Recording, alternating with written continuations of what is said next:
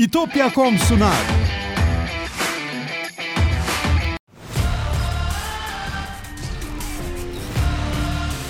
Tekno Seyir sunucu sponsoru DGN Teknoloji. Teknoseyir'e hoş geldiniz. Geçen haftanın öne çıkan teknoloji haberlerini derlediğimiz haftalık gündem değerlendirmesi yayınıyla yeniden birlikteyiz. Ben Levent Bekcan. Bu yılın 6. yayını bu. 5-10 Şubat arasındaki teknoloji haberlerini, teknoloji gündemini gözden geçireceğiz. Teknoseyir'in yayınlarını YouTube'dan, teknoseyir.com'dan, Spotify'dan dinleyebiliyor, izleyebiliyorsunuz, takip edebiliyorsunuz. Bize destek vermek isteyen arkadaşlar YouTube'un katıl özelliğini, süper teşekkür özelliğini kullanabiliyorlar. Çok teşekkürler. Hep söylediğimiz gibi izlemeniz, dinlemeniz de bir destektir. Onlara da teşekkürler. Evet. Taklitlerinden sakınınız sloganımız haline geldi. Onu tekrar ederek gündeme gelelim. Bu karışık bir gündem var bu hafta. Teknoloji haberleri, oyun haberleri çok fazla. Yine mahkeme meseleleri falan filan her telden içerik var. Geçen haftaki bayağı kısaydı bu sefer biraz daha fazla. Bu hafta bir yapay zekanın yararı zararı tartışmalarını alevlendiren bir olay yaşandı. Bir bankacıyı Hong Kong'da yanlış hatırlamıyorsam e, sahte deepfake görüntülerle patronlarını falan taklit ederek bir video konferansa almışlar. Ve orada hani patronları falan direktif veriyor gibi gösterip bir ödeme emri 25 milyon dolar aktarma yapmasını sağlamışlar. 25 milyon dolar soymuşlar bankayı yani bir grup. Daha önce maille falan bu bankacı arkadaşı bir kere özel hedeflemişler. Maille falan denemişler. Biraz kuşkulanmış bu arkadaş. Fakat sonra işte patronunu falan e, taklit ederek, görüntü olarak taklit ederek, canlı video olarak taklit ederek görüşünce ikna olmuş. 25 milyon dolar havale yapmış. Şeyi bulamadım açıkçası. Hani tam da devamı ne bunun? Ne olmuş? Hani haberde Hong Kong'da bu tür olayların çok yaşandığı ve geç, tutuklamalar olduğu belirtiliyor ama bu olayın değil o tutuklamalar. Genel olarak böyle olaylardan anladığım kadarıyla genel olarak böyle olaylara bulaşan birileri tutuklanmış. Bu 25 milyon doların e, şeyi, akıbeti ben bulamadım. Artık önümüzdeki haftalarda belki çıkar. Ya da siz bir veriye eriştiyseniz yorumlarda paylaşın bizimle. 25 milyon dolar da nasıl havale yapılır ya? Şeyi düşünüyorum o. Biz 3 kuruş 5 kuruş yolladığımızda hani gelen SMS'i falan düşünüyorum. Onun SMS'i nasıl oluyor acaba? Evet. Kibar artık hırsızlık. Eller yukarı falan şeyi yok. Böyle soyuluyor bankalar. Daha kötü olacak mı? Olacak. Sular, su akıp yolunu bulana kadar bunlar yaşanacak. Evet. Birazdan bir, bir iki yapay zeka haberimiz daha var. Hatta bu konulara az çok bağlantılı bir şeyler var ama ben kendi notlarımın akışını bozmayayım. Blue Sky. Alternatif Twitter. Twitter'a çok benzeyen yapısıyla. Twitter'ın bu Elon Musk'a geçiş sürecinde falan bir sürü meseleler olduğunda öne çıktı. Davetiye ile üye olunuyordu biliyorsunuz. Bir üyenin size davetiye kodu vermesi gerekiyordu. Bu hafta kullanıma açıldı. Davetiye falan işi kalktı. Ben denedim. Evet direkt giriliyor. E-mail adresinizle üye olabiliyorsunuz. İlk günden 800 bin kişi kadar katılmış. Ben zaten birkaç aydır içerideydim. Hani baktım pek trafikte bir değiş yani mesaj trafiğinde pek bir değişiklik yok ama teknoseyir olarak da ben Levent Bekcan olarak da varım. Pek bir paylaşım falan yapmıyoruz ama yerimizi aldık. Siz de yerinizi alın bence. Blue Sky. Kötü değil fakat böyle bir sistemin hani canlanıp uçması için insan gerekiyor. Hani bunun işte mesaj yazma kutusu çok esnek olduğu için kullanmazsınız. Ya da filanca özelliği çok esnek olduğu için kullanmazsınız. Arkadaşlarınız burada olacak. Takip ettiğiniz kişiler burada olacak. Siz yazacaksınız, onlar yazacak, like yapılacak, paylaşılacak falan filan. Bu çark böyle dönmeye başlıyor. İşte artık başlayacak. Hani o davetiye döneminde falan kimse yoktu içeride. Yani hiç bir gün boyunca içerik gelmediği, iki gün boyunca içerik mesaj gelmediği oluyordu. Şimdi artık işte tutunursa tutunur. Tavsiye ederim. Ücretsiz. Reklamı e, hemen hemen yok gibi bir servis. Evet. Blue Sky'da bekleriz dedik. Tayvan'ın yonga üreticisi TSMC Japonya'da ikinci fabrikasını hazırlıyormuş. Milyarlarca dolarlık bir e, yatırım yaparak, 20 milyar dolarlık bir yatırım yaparak 2027 sonunda faaliyete geçecek ikinci fabrikasını hazırlıyormuş. Onlar da galiba bu Tayvan sürekli bir Çin tehdidi altında falan ya bir işte e, B planlarını, C planlarını yapıyorlar herhalde. Japonya'da ikinci fabrika. Başka bir işlemci üreticisi ama bu sefer çok bu çok ilginç bir mesele. Önemli bir mesele olmasına rağmen çok da hani radarlara yakalanmadı. Bazı Intel işlemcilere Almanya'da satış yasağı geliyor. Bazı dediğim 10. nesil Ice Lake diye kod adı Ice Lake, 11. nesil kod adı Tiger Lake, 12. nesil Alder Lake. Bu işlemcilere bir patent sürtüşmesinden ötürü Almanya'da satış yasağı geliyor. 10. 11. nesil çok kişiyi artık etkilemez ama 12. nesil bence güncel. Her ne kadar 14 çıkmış olsa da 12. neslin bence hala geçerliliği var. Zaten piyasada da bilgisayarlar var. Bu işlemcileri kullanan laptopları falan da etkiliyor bu yasak. Efendim bir e, R2, R2 Semiconductor diye bir Amerikan firması varmış. Bu firma güç regülatörü konusunda efendim Intel bizim patentimizi ihlal etti falan diye yıllardır Intel'le didişiyormuş. Fakat hani bu firma birazcık patent canavarı troll diyorlar ya hani eline bir patent geçirip ondan para kazanma amaçlı bir firma olarak yorumlanmış. Öyle midir ben bilmiyorum yapılan yorum bu. Zaten Amerika'da bu firmanın patenti geçersiz kılınmış. Hani bu davasını Amerika'da tutturamamış bu firma Intel'e karşı. Fakat nasıl oluyorsa Almanya'da tutulmuş ve bu işlemciler 10, 11, 12. nesil Intel işlemcilere karşı böyle bir yasak ve bunları kullanan bilgisayarlara karşı bir yasak çıkmış. Tabii tahmin edeceğiniz gibi Intel'in e, itirazı var bir üst mahkemeye falan filan. Ortalık karışmış durumda. İlginç. Raptor Lake, Meteor Lake. Bu da coğrafya dersine döndü tabii. Hep Lake bu yer isimleri koyuyorlar işlemcilere. Güncel olanlar 13, 14 bunlar etkilenmiyormuş zaten bu davadan. Ee, onlar temiz gidecek. Pek ürün haberi yok bu hafta ama Patriot PCI Express 5 SSD'sini duyurmuş. Fanlı. O ilginç geldi bana. Şimdi PCI Express 5 SSD'lerin ısınma sorunu var mı yok mu? Sizler de bize bu konuda e, haber iletiyordunuz. Bir gecikmelerine bakarsak bir tatsızlık var orada, bir belirsizlik var. Ancak tek tük PCI Express 5 SSD'ler ortaya çıkıyor. İşte ilk çıkanlardan birisi bu. Patriot'ın Viper PV 553 modeli. Bunun üzerinde hem soğutucu ısı dağıtıcı var hem de fan var artık. E, hani anakartın üzerindeki soğutucuya falan gerek yok. Bu kendi kendini soğutacak. 12 GB saniyede 12.4 GB yazma 11.8. Ya biz 12 diyelim 12 GB yazma 12 GB okuma. Müthiş bir hız. Müthiş bir hız. Rastgele işlem sayısı IOPS 1.4 milyon. Yani bunun 100 binli sayılara biz hani aklımız gidiyordu. 1.4 milyon. Performans müthiş fakat kendinden bir de bunun fanı.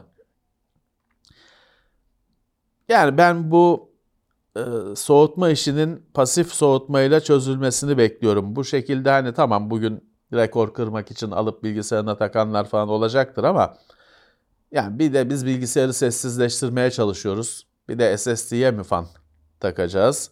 Ha, bir de şu var. PCI Express 4 SSD taksam bilgisayarıma. Tamam benchmarklarda bu, bu saniyede 12 GB falan gibi sayıları göremem ama yine deli gibi hızlı. Günlük hayatta da çalışmamda hiçbir şey değişmez. Fanım da fan derdim de olmaz. Evet bakalım bu e, konuşulmayan bir kriz var gibi bu SSD'lerde. Bakalım ne gibi ürünler göreceğiz. Bir yanma alakalı bir haber ama ısınmayla alakalı değil buradaki yanma. OLED monitörlerdeki burn-in denen görüntünün ekrana işlemesi. Bazı piksellerin farklı aşınarak o görüntünün bir halesinin, bir izinin kalması. E tabi OLED monitörler bir yandan OLED laptoplar hayatımıza giriyor, monitörler hayatımıza giriyor ama insanlığın hep içinde bu bir huzursuzluk yanar mı eder mi? Asus'la MSI bu OLED monitörlerinde yanma işini garanti kapsamına almışlar. Sonra da bunun süresi konusunda bir karşılıklı hamleler yapmışlar çok kısa süre içinde. 3 yıla kadar uygulamada Asus'un da MSI'ın da yeni OLED monitörlerinde bu yanma işi de 3 yıla kadar garanti altına alınmış. Modelden modele değişiyor. Ama belki daha da artacak çünkü hani bu kapışmışlar bu garanti süresi konusunda. Belki daha da artacak. Tamam bu tüketicinin yararına olacaktır ama tabii ideal durum bu konunun hiç olmaması. Böyle bir olasılığın olmaması ideal durum. Ama yine de firmaların bu konuyu kabul edip de bir e, senaryo geliştirmesi iyi haber. Haftanın ilginç e, haberi Nokia'nın tekrar ölüşü gibi bir durum var. Şimdi bir kere biliyorsunuz e, teknolojiyi takip ediyorsunuz. Nokia aslında şu anda 4-5 tane Nokia var. Biri hani alıştığımız elimizde tuttuğumuz telefonların Nokia'sı ama bir de altyapı firması olarak Nokia, network firması olarak falan var. Bu telefon kısmı ile alakalı. Bizi daha çok ilgilendiren kısım. Şimdi HMD diye bir Çinli firmaya satıldığını Nokia markasının ve o firmanın Nokia telefonları yıllardır ürettiğini biliyorsunuz. Android telefonları ürettiğini biliyorsunuz. Bu firmanın anlaşması 2026 yılına kadarmış. Markayı kullanma anlaşması. 2026'da bu anlaşma bitecekmiş. Belki de artık bitiş tarihi yaklaştığı için HMD kendi markasını, kendi telefon markasını işte HMD'yi kendi e, telefonlarını HMD olarak piyasaya sokacakmış, hazırlanmış. Birçok model hazırlamışlar. Daha Nokia telefon o taraftan çıkmaz gözüküyor. Ha bu anlaşma hani o markayı başka birisi alır, devam ettirir mi? Bilemiyorum. Sonuçta bu çünkü bu HMD'nin Nokia girişimi başarılı oldu dememiz zor. Kötü telefonlar yapmadılar. Özellikle mesela Nokia 8 kullanmıştım ben. Güzel bir telefondu. PureView bu görüntü işleme teknolojisini falan kullandılar. Devam ettirdiler falan ama hani başarılı oldu demek o girişim zor. Artık o markayı yine birisi alır mı bilemiyorum. Ee, HMD kendi markasıyla gidecekmiş. Ama bir yandan da işte şöyle bir durum var. Bu Nokia gibi yıllık firmalar bu düzeni kuran hani bu oyunu kuran firmalar o kadar e, güçlü bir patent kütüphanesine sahip oluyorlar ki mesela bu haftanın yine haberi Nokia ile Vivo patent anlaşması imzalamış. Ama altını okursanız Nokia bir yılda 13 ayda 6 tane büyük patent anlaşması yapmış. Büyük diyorum hani Apple, e, Huawei falan böyle firmalarla yaptığı anlaşmalar.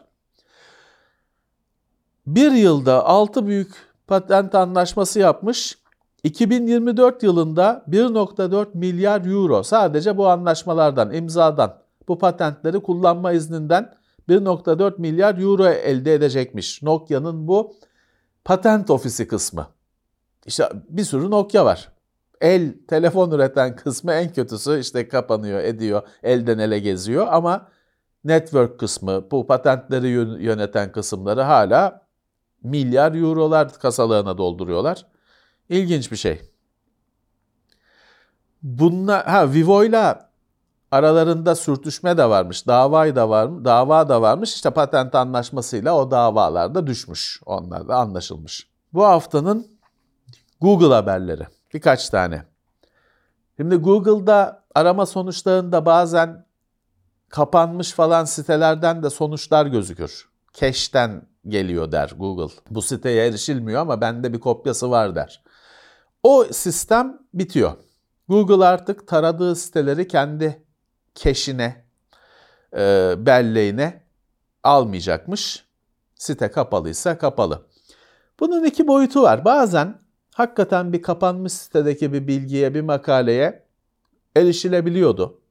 Bir kazançtı ama mesela ben site işleten taraf olarak size bizim taraftaki meseleyi söyleyebilirim.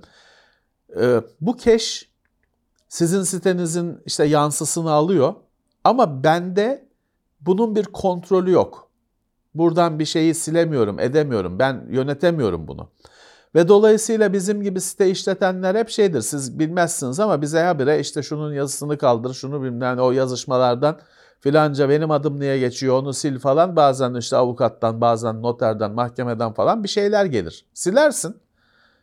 O keşten silemediğin için Şimdi kimi adam anlar ama kimi adam anlamaz. O keşten silinmediği için işte yok Google'da çıkıyor bilmem ne şöyle yaparız biz sizi falan filan atıp tutmaya devam ederler. Ya o bir 15 gün falan onu siz siteden kaldırdığınızda yansıdan kalkması bir hafta 15 gün falan buluyor. Bazen bize bu cache sistemi dolayısıyla site işletenlere baş ağrısı olurdu. Onu da aramayacağım açıkçası. Onun yok olmasını ben aramayacağım. Evet, geçen haftayla aslında geçen hafta bu duyurulmuş bir haber. Google'ın Bard sisteminin, yapay zekasının işte chat sisteminin adı Gemini, Gemini olarak değişiyor. Uygulaması da Gemini diye uygulama çıkıyor Android'e. Ee, Türkçe henüz e, sadece İngilizce şu anda ben bu sabah arattığımda hiç çıkmıyordu bile markette ama sadece İngilizce diğer diller eklenecek önümüzdeki günlerde haftalarda demişler. Hatırlarsanız geçen hafta da işte 40 dil eklenecek falan konuşmuştuk. Bir de bunun bu Gemini ücretsiz. Bir de bunun daha gelişkini parayla üye olursanız Gemini Pro muydu? Daha üst motoru kullanabileceksiniz. O ücretli olacakmış. Evet bu mağazaya Türkiye'yi Türkçeyi destekleyip mağazaya eklenmesini bekleyeceğiz bunun.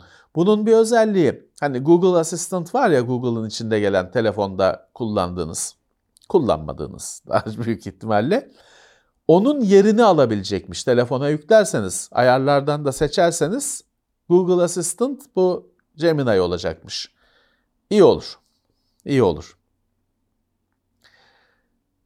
Bir o deminki yapay zeka ile üretilmiş görüntülerle kandırılan, deepfake görüntülerle kandırılan kardeşimizin derdine şifa olur mu bilmiyorum ama ChatGPT ve DALI 3 ile üretilen görüntülere filigran ekleniyor. Yani şöyle şey gibi düşünmeyin. Hani ekrana öyle bir kanala, kanal logosu gibi köşesine e, DALI diye logo koymuyor.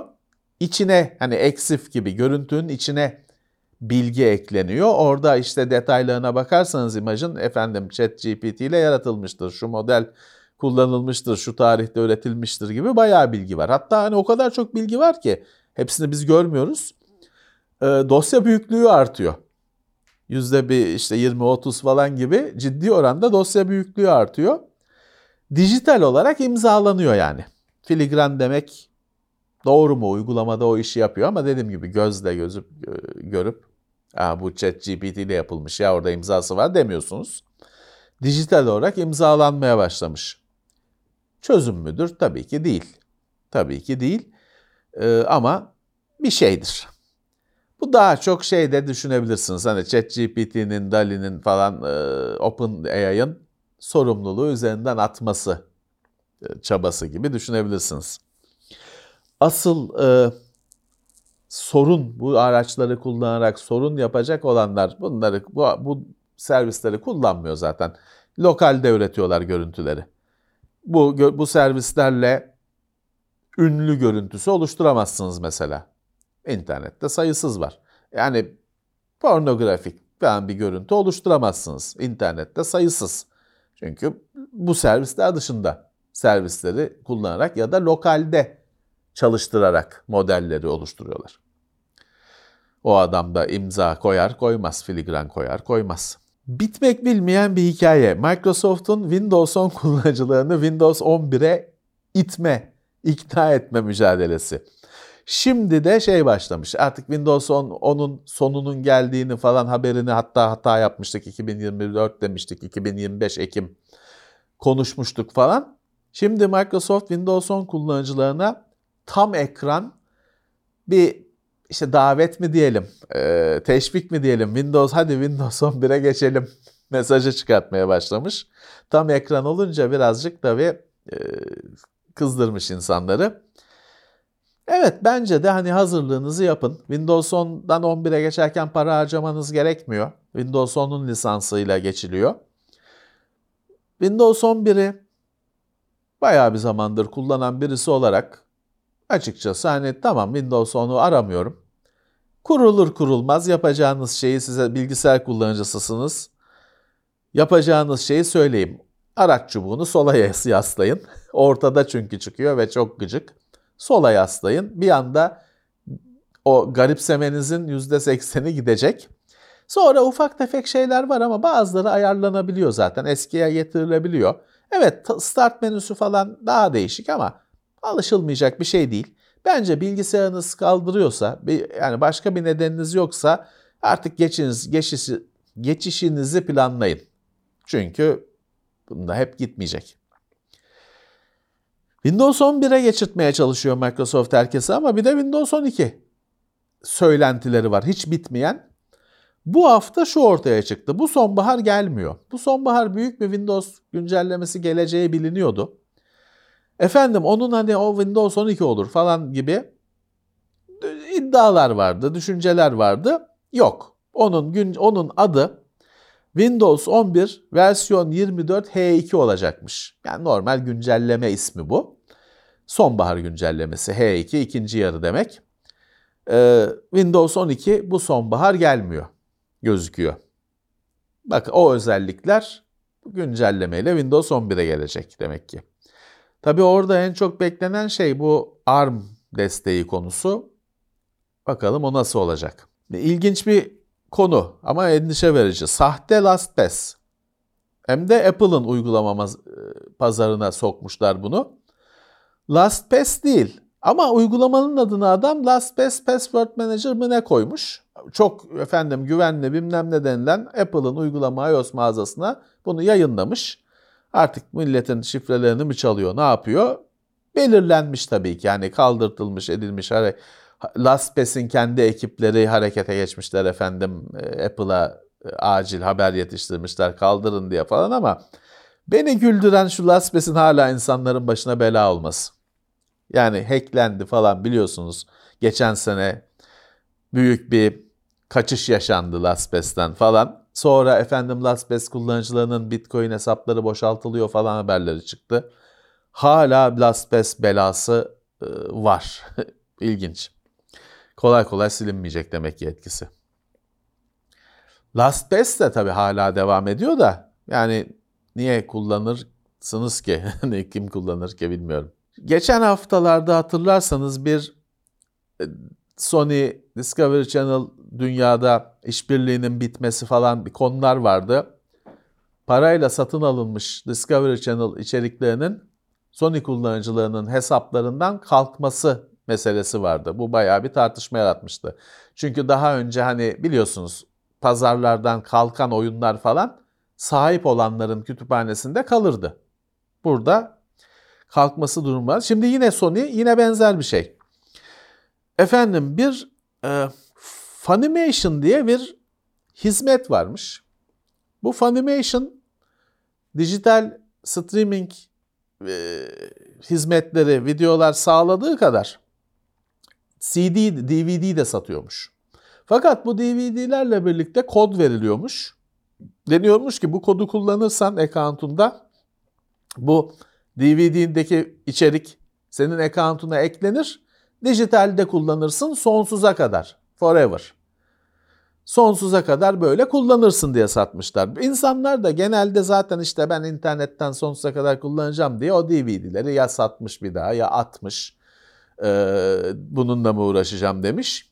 Fakat şimdi Sony bazı satın almalarla bu Funimation'a da sahip olan Sony hizmetlerimi bir araya şey bir araya getiriyorum, derliyorum falan çalışmaları içinde bu dijital içerikleri ben hepsini taşımayacağım demiş. Hani sonsuza kadar falan diye büyük bir iddiayla da satıldığı için hani kimsenin ben mağdur olduğuna sanmıyorum burada. Sonuçta hani eğer o CD'yi DVD'yi atmadıysa elinde içerik var ama e tabi sonsuza kadar falan diye satarsan insanlar da şimdi sonsuz dediniz kaldırdınız falan diye isyan ediyorlar haklılar. Buna hakları var. Evet böyle büyük iddialarda bulunmamak lazım. Ben şeyi hep yadırgardım. Bazı ömür boyu garantili ürünler satarlardı ya. Yani hiç acaba o zaman satılmış SD RAM şimdi götürsek firmasına ömür boyu garanti e, yerine gelir mi? Bazısı firmalar yok oldu zaten. Evet, Yandex satılmış 5 milyar dolara. Zaten Yandex'in işte bu Ukrayna Savaşı falan nedeniyle hisselerinin işlemi durdurulmuş falan filan yıllardır çözülmedi o konu. 5 milyar dolar fiyatla yine Rus iş adamlığının oluşturduğu bir gruba satılmış. Hani haberde efendim Rusya'dan sermaye çıkışı falan demişler de yalanlar da Rus zaten. Ee, evet bir e, Yandex'i Rusya'dan hani iş e, merkeziyle falan ofisiyle çıkarıp da hani dünya firması haline getirmek gibi hayalleri var gözüküyor. Yani yapabilirler ama cüzdanın sahibi yine Rus bence. İşte ben onu o yüzden sermaye çıkışı görmüyorum. Evet Yandex en çok kullanıldığı yerlerden birisi Türkiye. Microsoft'un şeyi Yandex de geliyor. Kendi Bing'leri olduğu halde. Nasıl oluyor ben de anlamıyorum. Evet Yandex hala var. 5 milyar dolar ediyormuş. Bir haftanın palavra haberi. Başkalarının arkasını toplamak bize düşüyor. Efendim bir Alman gazetesi ama o gazetede bir artık mizah gazetesi midir nedir bilmiyorum. Almanca bir yayın. Bu akıllı diş, diş fırçaları da artık Bluetooth'lu Wi-Fi'ye bağlı falan biliyorsunuz. Efendim bu akıllı diş fırçalarını hacklediler. Bunlarda Java var. Bu Java'yı hacklediler. Ee, yüz binlerce diş fırçasından botnet oluşturdular diye bir haber çıkartmış. Bu haber çok yayılmayacak aslında ama Tom Hardware, dünyaca şöhretli dev Tom Hardware bu habere atlamış, bunu yayınlamış sitesinde. O zaman tabii Tom Hardware yayınlayınca bütün dünya bu haberi kopyalayıp tekrar yayınlamış. Biz de yayınlardık. Sonra bunun bir palavra olduğu ortaya çıkmış. Böyle bir şey yokmuş. Yani nasıl oluyor bilmiyorum. Son, Tom Hardware esasen Almanya çıkışlı bir site. Herhalde Almanca bilen editörleri falan vardır. Yani nasıl atladılar bunu? Neyse diş fırçaları hacklenmiş değil. Onu biz söyleyelim. Bir yine ilginç haber Humble Bundle. Biliyorsunuz ilk çıktığından beri çeşitli işte ödeyebileceğin kadar öde sistemiyle falan yazılım kitap da satıyor artık. Ya da müzik klipleri falan gibi yani klip dediğim siz videolarınızda falan kullanabileceğiniz klipler, efektler falan öyle paketler satıyor. Ee, kitap satıyor. 250 mi bu oyun, normal oyun mağazası falan da açtı. Birazcık dağıttı işini. Yani ilk anlaşılmayan, gülünen, mülünen hani ismi falan komik. Ee, onu Fransızlar ümbül bümbül mü ne diyorlardı öyle videolar vardı. Efendim gülündü edindi falan ama 250 milyon dolarlık bağış yapmış o topladığı paralarla bugüne kadar. Zaten işte siz seçiyordunuz şu kadarı hayır işine gitsin falan diye toplam 250 milyon dolar bağış yapmış. İlginç. Bravo. Bir de teknoloji dışında bir haber var. Ben bunu gündeme koydum kendi inisiyatifimi kullanarak. Teknoloji haberi değil ama bizi izleyenler böyle koleksiyona, hobiye falan meraklı insanlar onların ilgisini çekebilir. Bana ilginç geldi. Bir bey yani kibritten ev falan yaparlar ya eskiden hani çok ben çocukken falan yaygın bir şeydi öyle evlerde olurdu. Bir bey 206 706.900 kibritten Eyfel Kulesi yapmış. Hani devasa bir şey. Lakin bu beyefendinin rekorunu Guinness kabul etmemiş. Hani rekor olduğu halde sayıyla sayı itibariyle, büyüklük itibariyle rekor olduğu halde rekoru kayıtlara geçmeyi kabul etmemişler. Çünkü çok ilginç. Şimdi o kibritlerin normalde adam norm, bakkaldan aldığı, marketten aldığı kibritin o ucundaki fosforlu şey kısmı ayıklıyormuş yapmak için. Tabii bir yerden sonra bıkmış, bezmiş. Gitmiş kibrit fabrikasına demiş ki bana işte kilolarca, şeyce, kolilerce o yanıcı kısmı olmayan fosforsuz kibrit üretin demiş. Vermiş parasını ve işte bilmem kaç e, koli mi, konteyner mı ne özel yapım yanıcı kısmı olmayan kibrit almış. Onunla yapmış bu kuleyi. Guinness demiş ki olmaz. Şey yapacaktın. Çarşıda satılan kibritle yapacaksın. Özel kibritle olmaz demiş. Adamı mutsuz etmiş. Evet. Kibritten ev yapma hobisi olan arkadaşlar eğer rekor kırmayı planlıyorsanız özel kibrit yaptırmayın. E tabi mantıklı şimdi bana söylesen ben de giderim 5 metrelik kibrit yaptırırım. 3 tanesini koyarım dünyanın en büyük kibritten evini yaptım falan olur. Böyle. Hobicilerin çilesi. Hobi deyince tabii en e, önemli hobimiz bilgisayar oyunları. Oyun dünyasına geçelim. Bu hafta bayağı bir oyun haberi var. Oyun dünyasından direkt oyunlar, camiadan, cihazlardan PlayStation mesela PlayStation DualSense ve DualSense Edge kontrolcülere güncelleme geliyor. Daha beta aşamasında ama gelecek. Bir kere kontrolcüden hani ses çıkıyor ya. Çok nadirdir ama çok az oyun kullanır. Olur bazen. Çok şaşırırsın o ses gelince. O sesin seviyesi yükselecekmiş. İyi. O kontrolcüde mikrofon da var. O mikrofona gürültü giderme, noise cancellation eklenecekmiş. Yapay zeka yoluyla ekleniyormuş. Tamam. Konsolun üzerindeki PlayStation 5'in üzerindeki ışık. O ışığın şiddeti ayarlanabilecekmiş. Daha kısılabilecekmiş. Bu da iyi haber. Bunlar şu anda deneme aşamasında ama kesin gelecek PlayStation 5'e ve işte DualSense, DualSense Edge kontrolcülere. İyi haber. Disney Mickey Mouse'un telifinin bitmesiyle sürekli gündem olan Disney, Epic Games'e yatırım yapmış. Yatırım da az buz değil. 1,5 milyar dolar. Disney karakterlerinin Fortnite'da yer alması. İlk yani başka bir işbirlikleri de düşünüyorlar da ilk yapılacak adım o. Fortnite'ın büyüklüğüne bakın hani e, tek başına Fortnite'ın büyüklüğüne bakın. Fortnite'a Mickey Mouse gelsin, Donald Duck gelsin diye 1,5 milyar dolar koyuyor Disney. E şimdi oradan bir şey kazanacak demek yani o paketler mi satılacak artık nedir? Böyle bir e, işbirliğine gitmişler. Bu Fortnite'a yanılmıyorsam Lego gelmişti. O çok olumlu karşılandı.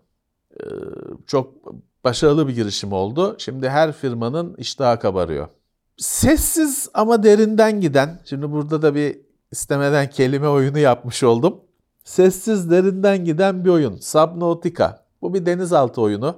Kelime oyunu buradaydı. Bu harika bir şey. Ama hani çok gündem olmuyor falan ama meraklıları deli gibi oynuyor. Hakikaten bir denizler altında bir dünya var bu oyunda. Hani YouTube'da bunun efendim ekosistemleri falan üzerine videolar var. İkincisi gelecek.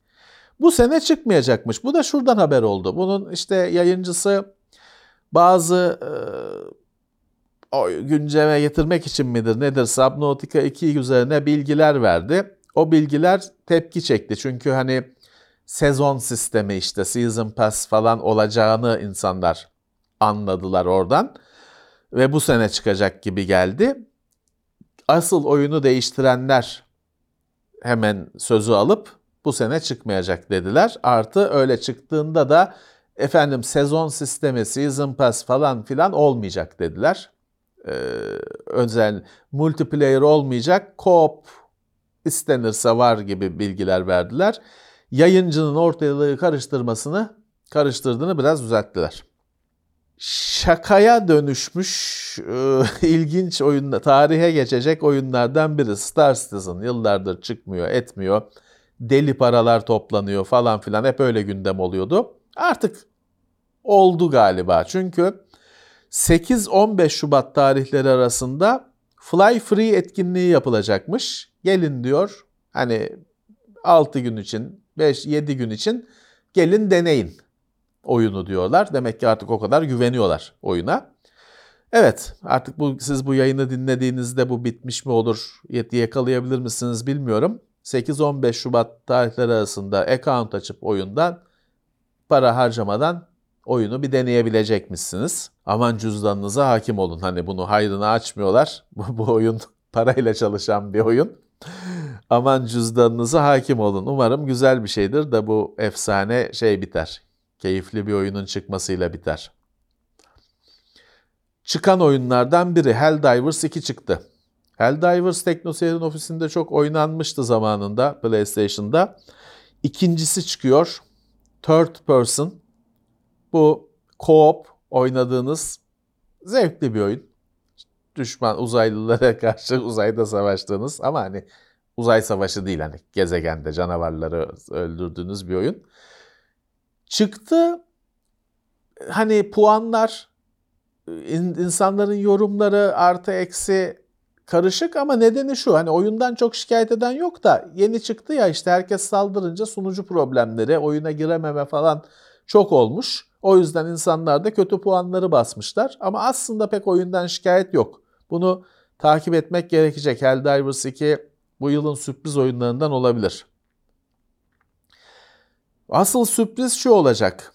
2017 yılından beri gündemi işgal eden Ubisoft'un bir korsan oyunu var. Skull and Bones. Bu o kadar uzun süredir hani gösteriliyor şovlarda falan ve çıkmıyor ki. 6 kere mi ne ertelenmiş? İşte 2017'de ilk görülmüş. Evet biz bunu unutmuştuk, gitmiştik. Çıkıyor gibi ya. Açık beta başladı 16 Şubat'ta. Çıkıyor. Gözüküyor. Ama o kadar çok ertelendi falan ki tabii kimse inanmıyor. Hani bir, bir hafta 10 gün 6 gün ama kimse güvenemiyor. 16 Şubat'ta çıkacak deniyor. Tabii daha çıkmadan yine skandala bulaştı. Bu oyun e, hani Destiny falan gibi servis yönü olan ve sürekli bir şekilde size para harcatacak özellikleri olan bir oyuna benziyor. Ama 70 dolarda fiyat etiketi var. E tabi bu biraz tepki yarattı. Ya 70 dolar full fiyat ödeyip alıyoruz ama daha da çok para harcayacağız. Bu nasıl oluyor diye Ubisoft'a şikayet ettiklerinde firmanın tepe yöneticilerinden biri demiş ki bu 4A kalitesinde oyun. Hani AAA, AAA en yüksek oyunlarda hani en gelişmiş, en kapsamlı oyunlar e, kastedilir ya. Bu 3 değil 4A bu kalitede bir oyun demiş. O yüzden hani 70'i de vereceksiniz. Arada da 3-5 harcayacaksınız. Bizim oyunumuz böyle bir bu kalitede bir oyun, kapsamda oyun demiş. Pek kimse de ikna olmadı. Yani insanların tabii beklentisi daha çok çıksın da bir ona biz karar veririz. Para harcayıp harcamamaya yolunda. Bakalım. Tabii e, arada 2017'den bugüne kadar olan süreçte Sea of Thieves'le falan birazcık o korsan e, tür oyun türünün e, biraz ekmeğini Microsoft yedi. Ne kadar ekmek yediği de tartışmalı. Bilemiyorum bu Skull and Bones ilk duyurulduğunda bir heyecan yaratmıştı. 2024 yılında devam ettirebilecek mi o heyecanı bilmiyorum. Şimdi Ubisoft'tan bir haber daha var.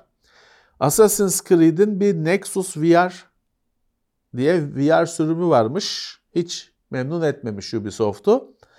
Ubisoft VR yatırımlarını durdurma kararı almış bu Assassin's Creed VR iyi gitmeyince VR yatırımlarını durdurma kararı almış. İlginç bu oyunda VR işi bir türlü uçuşa geçmiyor. Bir de Japonya'da geçecek yeni Assassin's Creed geliyormuş. Assassin's Creed Red diye şu anda kod adı var. Adı yok. Mart 2025 seneye çıkıyor. Daha ne kadar devam ettirecekler acaba? Japonya'da geçecek Assassin's Creed. Hadi bakalım. Oyun dünyasından bir meraklılığının kesinlikle hoşuna gidecek bir haber var. Biliyorsunuz geçen sene Forza Motorsport serisinin 8'i çıktı ama adı 8 değil düz Forza Motorsport. En büyük eleştirilerden biri şuydu. Arabaları geliştirmek, modifiye etmek için o arabayla bir sürü yarış yapıp arabaya puan toplamak ve o takılacak parçaların kilidini açmak gerekiyordu. Bu oyunu bozmuş bir şeydi. Çünkü bu oyunlarda kimi kullanıcılar yarışmayı, işte skor yapmayı, rekor zaman yapmayı seviyor ama kimi oy- oyuncular yarışla falan ilgilenmiyor. Bu arabaları söküp takmaktan, modifiye etmekten keyif alıyorlar. Oyun içinde bir oyun. Sırf bunu oynamak isteyen adamlar var. Yeni Forza Motorsport bu işi mahvetmişti. Şimdi geri adım atıyorlar. İlginç hani firmanın bu kadar çark etmesi her zaman görülmez. Bir, bir tane arabayı bir seviye atlatmak bütün parçaların kilitlerini aç- açacakmış. Hani o üst kilitleri açacağım diye 50 yarış yapmanız gerekmiyor.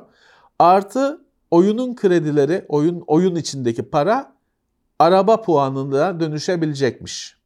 Yani tamamıyla tükürdüklerini yalıyorlar aslında. Getirdikleri, yenilik diye getirdikleri, bozdukları eski düzeni e, şey, eski düzene yine döndürüyorlar.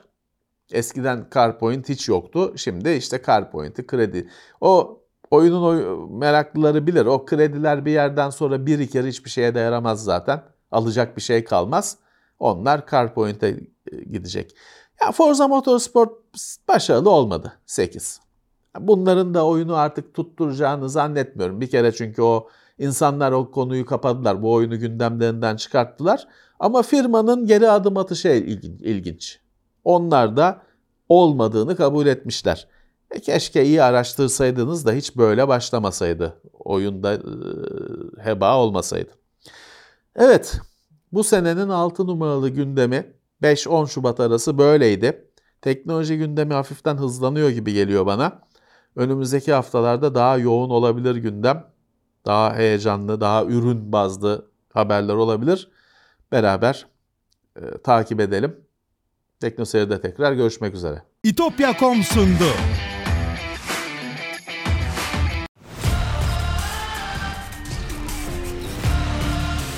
Tekno Seyir sunucu sponsoru DGN Teknoloji.